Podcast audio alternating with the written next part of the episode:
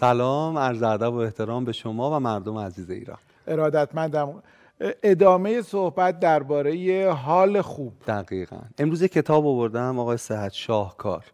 من عاشق آلندو باتنم و فکر می‌کنم این کتاب بهترین اثر آلندو باتنه. خب این خیلی جمله بزرگه آره. بهترین اثر. بهترین کار کارهای آلندو باتن خیلی خیلی همش کارهای خوبیه. آره ولی من با این کیف کردم مثلا با این اون کتابایی که زیر نظر آلن دوباتن هست مدرسه زندگی School of Life آره بله. اونا رو هم دیدم چطور از تنهایی لذت ببریم چطور رنج بکشیم. چطور ولی این اصلا به نظرم حتی تو Seattle Times روش نوشته غنی ترین بامزه ترین و صمیمانه ترین اثر دوباتن. میشه ببینم چه اسم جالبی هم داره. آره. اضطراب موقعیت آلن دوباتن ترجمه سید حسن رضوی. دکتر همه هم خط کشیدی؟ آره من اینجوری می‌خونم. تمام کتاب تمام کتاب حاشیه نویسی شده و خط کشیده شده. خب درباره این کتاب توضیح بدین. خیلی خوبه. آقای صحت این کتاب با یه نکته شروع میشه. ببخشید اجازه است ته این کتاب بله بله بله. آقای دکتر شکوری ته کتاب نوشتن عالی بود این کتاب. کیف کردم. صفحه قبل رو نخونید چون چیز خوبی ننوشته چرا اینقدر این کتاب دوست داشتی؟ خیلی دوست داشتم چون به نظرم به درد حال خوب تو این روزا می‌خوره.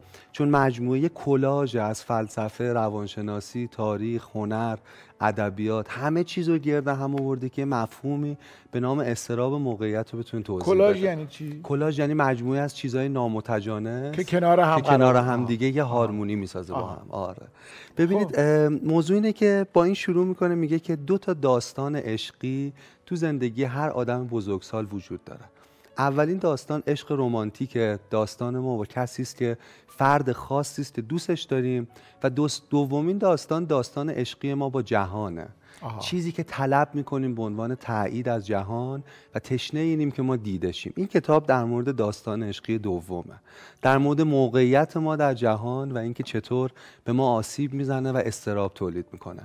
معتقد ما توی این روزا دو جور آدم داریم. اونایی که برای خودشون کسی هستن و هر حرکتشون مهمه هر لبخندشون تحلیل میشه و اونایی که هیچ کس نیستن و نامرئیان و دیده نمیشن و زخمی از می‌دونید تو این داستان هم شکست عشقی وجود داره و به بدترین شکل ممکن از جهان شکست عشقی می‌خورن. در مورد این شکست عشقی در حال و هوا و زمانه ماست داستان. ببین کتاب به ما میگه ما به شکی ذاتی در مورد خودمون مبتلاییم. خب؟ یعنی ما هممون در مورد اینکه چقدر خوبیم باهوشیم زیباییم و کجای دنیا ایستادیم دوچار یک شکی هستیم که این جهان و دیگرانن که باید برای ما برطرفش کنن. یعنی هویت ما زندانی داوری دیگرانه. برای اینکه می‌دونید به ما بگن ما واقعا چقدر خوبیم. و تو این ماجرای عشقی که هویت انقدر بیرونیه و عوامل بیرونی می‌سازن میلیون ها نه میلیاردها آدم هر روز شکست عشقی می‌خورن. میلیاردها آدم آدم های معمولی هن، لیبل می‌خورن که هیچ کسی نیستن و نامرئی و این بیشترین شکنجه برای کسی که دیده نشه شنیده نشه و دنیا هیچ واکنشی به بودن اون نشون نده. این کتاب در مورد این زخم بشریه که آدم ها برمیدارن. از اینجا شروع می‌کنه که از گذشته این استراب موقعیت یا چیزی که تعریف می‌کنه خیلی چیز جدیدیه. از گذشته وجود نداشته. خب؟ میگه که در گذشته آدم ها درسته ممکن بود فقیر باشن ممکن بود به لحاظ موقعیت اجتماعی پایین باشن ولی شرمگین نبودن از می‌دونی فقرشون. امروز ما با آدم های ناموفق برچسب لوزر می‌زنیم شکست خورده می‌زنیم. معتقدیم یه نظامی از شایسته سالاری درست کردیم که اگه کسی به جایی نمی‌رسه مشکل خودشه. احتمالا کن ذهن تنبل مردد بی ایمان و می‌دونید و اصلا خودش شکست خورده. می‌دونید او باخته و, و علاوه بر فقر علاوه بر چیزی که تجربه می‌کنه شرم رو هم تجربه می‌کنه. استراب اینکه جهان چه پاسخی به شکست او خواهد داد رو هم تجربه می‌کنه. بله. کتاب با این شروع می‌کنه که هویت آدما در گذشته با سه تا داستان خلق می‌شده. یعنی سه تا ماجرا هویت آدم رو میساختن. اولین داستان این که فقرا مسئول شرایطشون نیستن.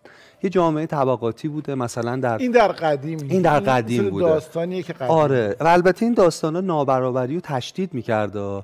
یعنی در خدمت اون نظم حاکم بوده به آدما اجازه تحرک طبقاتی نمی‌داده. بتونن رشد کنن پیشرفت کنن.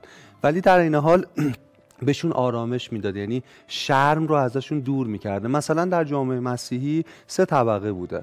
روحانیت اشراف و دهقانان و پیشوران. اگر کسی دهقان بوده تو این داستانی که تو اون دوره میذاشتن آدم می‌دونی کم اهمیتی نبوده.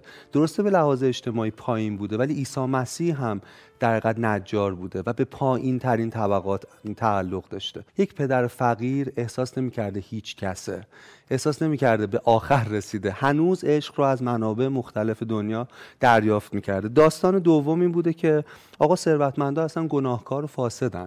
می‌دونید و اصلا معیار اخلاقی برای قضاوت آدم ها نیست ثروت. می‌دونید یک دنیای یک الوهیتی وجود داره اون بالا و اون بیرون و آن جهان که اونجا معیار ارزش گذاری آدم ها اخلاقه و ثروتمندان لزوما در این بازی برنده نیستن. و داستان ها به این شکل آدم ها رو آرام می‌کرده تسکین می‌داده التیام می‌داده. این داستان ها بعد از شایسته سالاری به چند تا داستان دیگه تبدیل شده. مثلا 1723 ماندویل یک کتاب می نویسه به نام افسانه زنبورها. و توش داستان رو اینطور روایت می‌کنه که این ثروتمندان که مفیدن نه فقرا. میگه بدون ثروتمندان فقرا خیلی زود به گورهایشان سپرده می‌شدن ولی تو داستان قبلی فقرا موتور محرک یک جامعه بودن ولی اینجا اگر تجمل اگر غرور اگر ولخرجی ثروتمندان نباشه شغلی هم وجود نداره. اثر آدام اسمی دست پنهان بازار می‌دونی؟ تو این نگاه دیده میشه. چیز بعدی داستان بعدی در عصر ما اینه که موقعیت با اخلاق ارتباط داره. می‌دونید بعد از پروتستانیسم می‌دونی این گزاره ای که تو می‌تونی با شرایطت بسازی تبدیل به این گزاره شد که اگر کسی در این دنیا زندگی خوبی نداره در اون دنیا هم زندگی خوبی نخواهد داشت. ما باید به عنوان یک انسان تا می‌تونیم دستاورد تولید کنیم. موتور محرک انقلاب صنعتی و انقلاب علمی و اقتصادی در غرب بوده ولی فقر رو تیزتر و مخربتر کرده. چون آدم هایی که به هر دلیل از این بازی دور میموندن با این حس صحنه رو و بازی رو ترک می‌کردن که حتما ایرادی دارن که اونها خودشون باختن. می‌دونید داروینیسم اجتماعی هم اینو خیلی تشدید می‌کرد. مثلا میگن اگه همه امکان اینو دارن که تلاش کنن و موفق شن حمایت از فقرا پاداش دادن به شکسته. می‌دونید فقرا خودشونن که باختن. چقدر تو روانشناسی مثبت این جمله ها رو میشنویم و چقدر مخربه. مثلا میگن اگه کسی فقیر به دنیا بیاد گناه خودش نیست. اما اگه فقیر از دنیا بره خودش مقصره. خب چرا یا... یعنی این جملات درستش از نه شما چیه؟ درستش از نظر من اینه که عوامل بی نهایت زیادی غیر از تلاش ما در حقیقت مؤثرن. ببین آقای صحت شایسته سالاری به معنی واقعی در جامعه ایجاد نشده هیچ وقت در هیچ لحظه ای از تاریخ. اینکه داستانهای گذشته تغییر کرده دلیل نمیشه که ما برای شایسته سالاری تلاش, تلاش نکنیم. نکنیم. ولی من میگم این کامل محقق نشده. آقای سعد ژن خوب قرن هاست در همه جای این سیاره در حقیقت به آدم ها کمک کرده که بیش از توانایی هاشون موفق باشن همه آدما تجربه از مصاحبه های کاری دارن که توش عالی بودن. جواب همه سوالا رو دادن و بهشون گفتن باهاتون تماس می‌گیریم و یعنی هیچ وقت تماس یعنی نگرفتن به چیزی به اسم ژن خوب اعتقاد دارید؟ نه معتقدم این با اون شایسته سالاری ایدئالی که ما فکر می‌کنیم محقق شده در تضاده ما فکر می‌کردیم موقعیت های طبقاتی در دنیا خیلی نرم شدن. آدما می‌تونن طبقشون رو راحت عوض کنن. بله میلیون ها نفر این کارو کردن ولی میلیاردها نفر اصلا این فرصت رو نداشتن. می‌دونید؟ و با احساسی از شرم نسبت به وضعیتشون دارن زندگی می‌کنن که من به اندازه کافی کافی نیستم. مثلا آلن دوباته میگه یکیش وابستگی به استعداد ناپایداره. میگه ما همیشه نمی‌تونیم بهترین خودمون باشیم. در انگلیسی به نابغه میگن جینیس جینیس اون جین اولش همون جن در کلام عربیه و به این معنی که او جن زده شده. انگار وصل شده به متافیزیکی و اگه داره ساز می‌زنه یه جن زدگی رخ داده که می‌تونه کاری کنه که هیچ وقت خودش نتونسته انجام بده. ولی استعداد ما همیشه در معرض جن زدگی نیست. شما کارگردانید. سخت این کار برای کارگردانی که فیلم خوبی ساخته اینی که فیلم دومشو بسازه. می‌دونی موج انتظارات و اینکه شاید اون بارقه های الهام و خلاقیت که گاهی به سراغش اومده به سراغش نیومده. چه کار کنیم که وقتی که اون یک نفر رو موفق می‌دونیم به ما احساس اینکه شکست خورده یا بهش ناموفقیم دست می‌رسیم. خیلی راه ها داره. تراژدی کمدی هنر. به راه حلا می‌رسیم. ولی تو تبیین موضوع بگم مثلا یونانی ها نه تا در حقیقت اسطوره دارن. میگن و اینا به به ناواقع میگن گیفتد میگن هدیه ای بهش موهبتی بهش داده شده که اگر الهه شعر نظر کرده به سروش صحت و او کاری بزرگ خلق کرده ممکنه این موهبت رو ازش بگیره. موهبت ها موقتی هن می‌دونی نبوغ همیشه نمی‌تونه در بالاترین سطحش باشه. این یکی از دلایلی که ما نمی‌تونیم همیشه برنده باشیم. یکی دیگه شانس. که علاقه به بازیگری. خب. میگن که من کلاس رفتم استعدادشو دارم. درسته. نمی‌دونم تلاشمو کردم. بیان بدی ندارم صدام خوب پس چرا نمیشه؟ خب ببینید برای اینکه من معتقدم شانس مساوی با موقعیت به اضافه توانایی. توانایی یعنی ما یه دستکش بیسبال دستمون کنیم که توپای موقعیت که از بغل اون رد میشه بتونیم بگیریمش. ولی موقعیت هم باید رخ بده. ممکنه بازیگری فوق العاده باشه ولی هیچ وقت شانس مواجهه با کارگردان خوب رخ نداد. ممکنه نباید- نده. نباید ما همین. باید منهدم بشیم. آفرین. باید این فرض دنیای امروز رو که میگه هر کس تلاش کنه قطعا به نتیجه می‌رسه باید با ابهام با تردید نگاه کنیم. من آدم های زیادی آقای صحت می‌شناسم که بی نهایت تلاش کردن و جنگیدن ولی اون موقعیت براشون رخ نداده. و, و؟ خب ولی واقعیت دنیا همینه. من فکر می‌کنم اگر بپذیریم واقعیت از اندوه ما نسبت به این شرایط کم میشه حداقل نسبت به اون واقعی که رخ داده ناراحتیم ولی شرمی رو احساس نمی کنیم که من به اندازه کافی. قطعا من اصلا اینجا هم که راجع به همین حرف بزنم و آلن دوباته می‌خواد راجع به همین حرف بزنه بذارید من چند, بعد چند تاشو بگم که چرا دنیا چند مثلا تاشو خیلی خلاصه چرا وقت بگی. نداریم دوباره مثلا دستگاه ATM 1968 دکتر که. میگین چرا وقت نداریم برای اینکه وقت ما محدوده. و این اندوه رو باید بپذیریم من باید بپذیرم درست. من رسیدم به آره. اوجش ما باید اینو خب، بپذیریم که وقتمون کمه و نباید. بخوایم شکر خودمون رو شکست خورده یا مغبون ببینیم وقت ما اینجا تموم. شده من بغضم و قورت میدم و خدافسی می‌کنم شما یک جنگجوی غمگین دکتر واقعا همینطورم ولی یه خبر خوب براتون. بفرمایید و اون اینکه برای اینکه خیلی غمگین نباشین و بدونین که گاهی وقتا موقعیت ها هست و با توپمون می‌تونیم بگیریم ما این برنامه بعد از یه چای خوردن که بریم. خودمون این چایامون رو بخوریم دوباره ادامه این خیلی عالی. بله بله. پس چای رو صرف بفرمایین که با برگردیم و افتخار در روش با راه با می‌خوایم صحبت. کنیم. ادامه بدیم. مرسی. زندگی رسم خوشایندی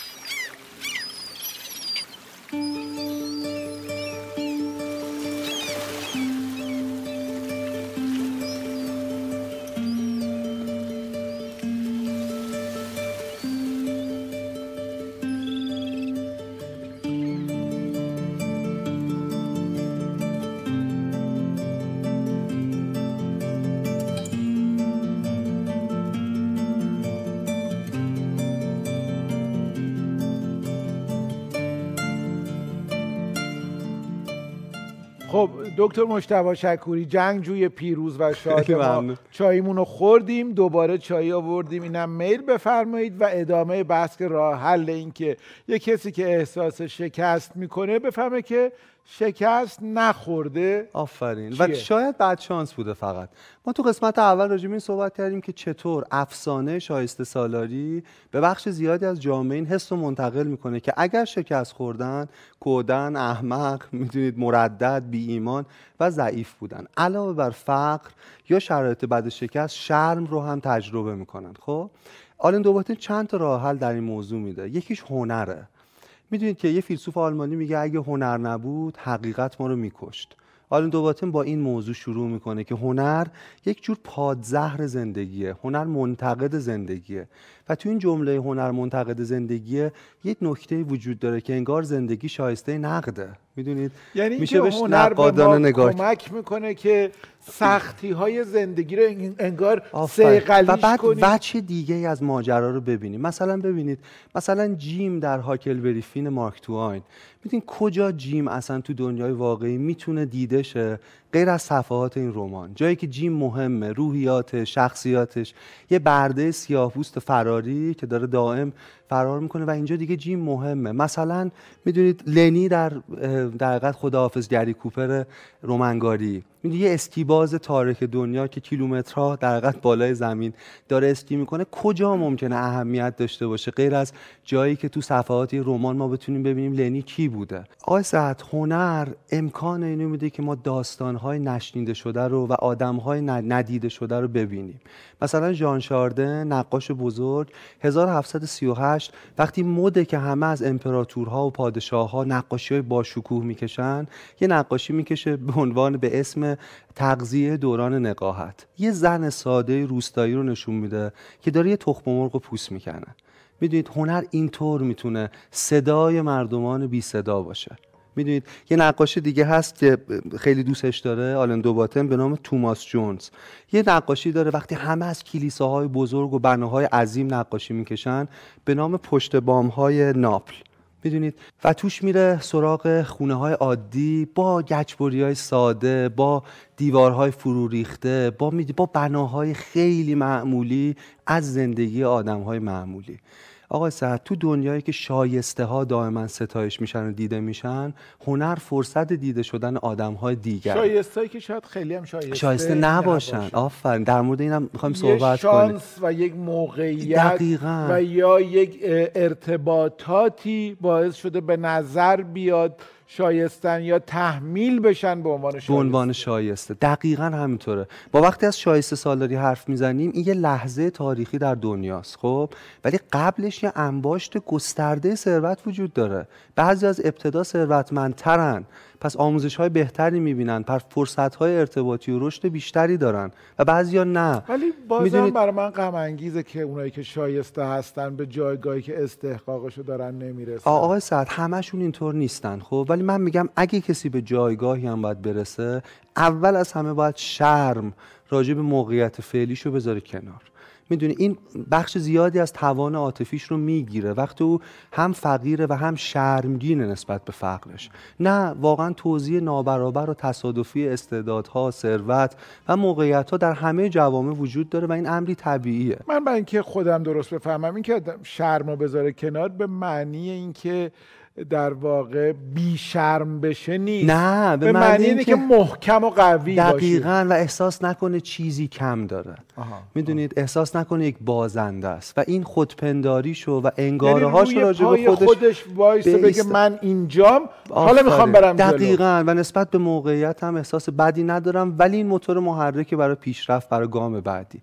آلن دوباتن پیشنهاد دیگه هم در مورد تحمل استراب موقعیت میده و شاید تعجب کنید. اون تراژدیه فرهنگ یونان از گذشته به نوشتن تراژدی عادت داشته.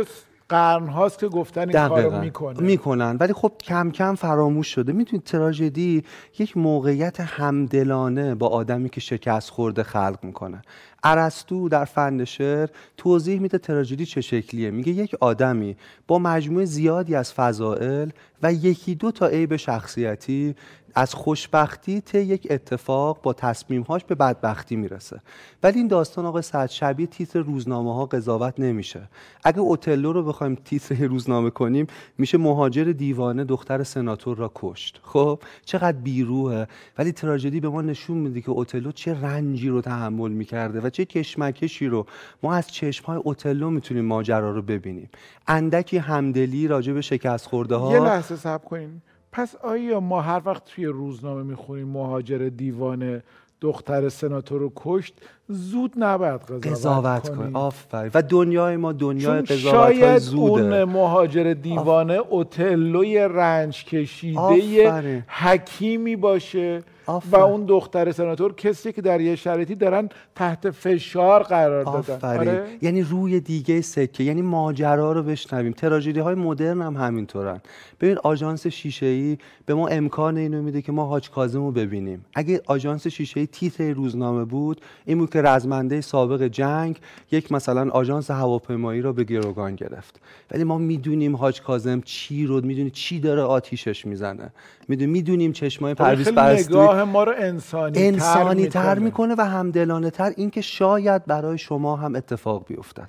اصلا می‌دونید که توی جامعه شناسی هم این خیلی مبحث مهمیه که برچسب زدن. آفرین. یعنی ما بیایم از قبل تصمیم بگیریم که فلان چیز در همه حالتها بد است. آفرین.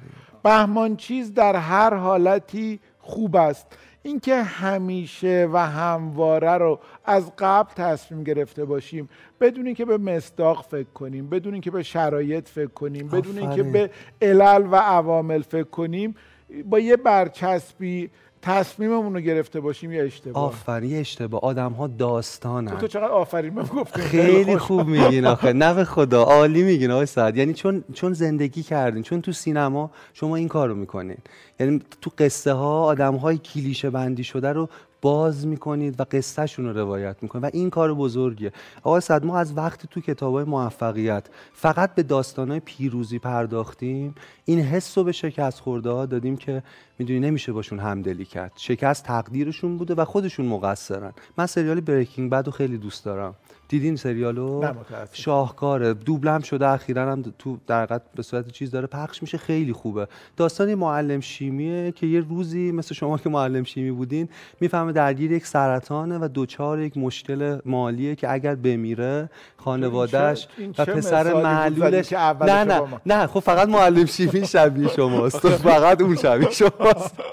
ولی اه، بعد این تبدیل میشه به یکی از آفرین حالا- آفرین گفتن حالا آخرشو نگفتم آقا سعد. اونایی که دیدن بیننده ها می‌دونن که این قسمتش بدتره. تبدیل میشه به بزرگترین در معامله کننده مواد مخدر در آمریکا. خب. ولی ببخشید. شما نه اون. خب. می‌خوای نگم اصلا. نه. نه بگم. دیگه کار از کار این. حرفا زنده نیست. آب از سرم گذشت بفرمایید. ولی می‌دونی وقتی بریکینگ بعد رو می‌بینی احساس می‌کنی تو هم می‌تونی جای این باشی. تو هم اگه تو این شرایط باشی شاید همچین انتخاب وحشتناکی بکن و البته این تراژدی نشون میده که چطور آسیب می‌بینه از انتخاباش.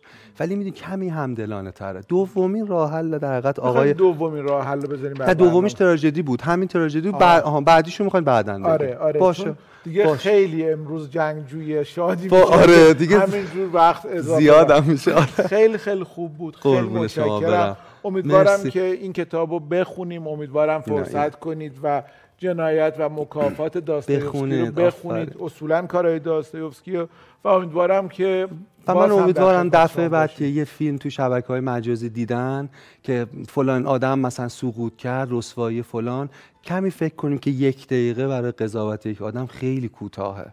می‌دونید؟ یک دقیقه برای قضاوت یک آدم خیلی زمان تراژدی های کهن صفحه های طولانی بود که اون آدم رو برای ما باز می‌کرد و توضیح می‌داد. خیلی خیلی ممنونم. از شما و ممنون. خدا نگهدارشون خدا نگهدار.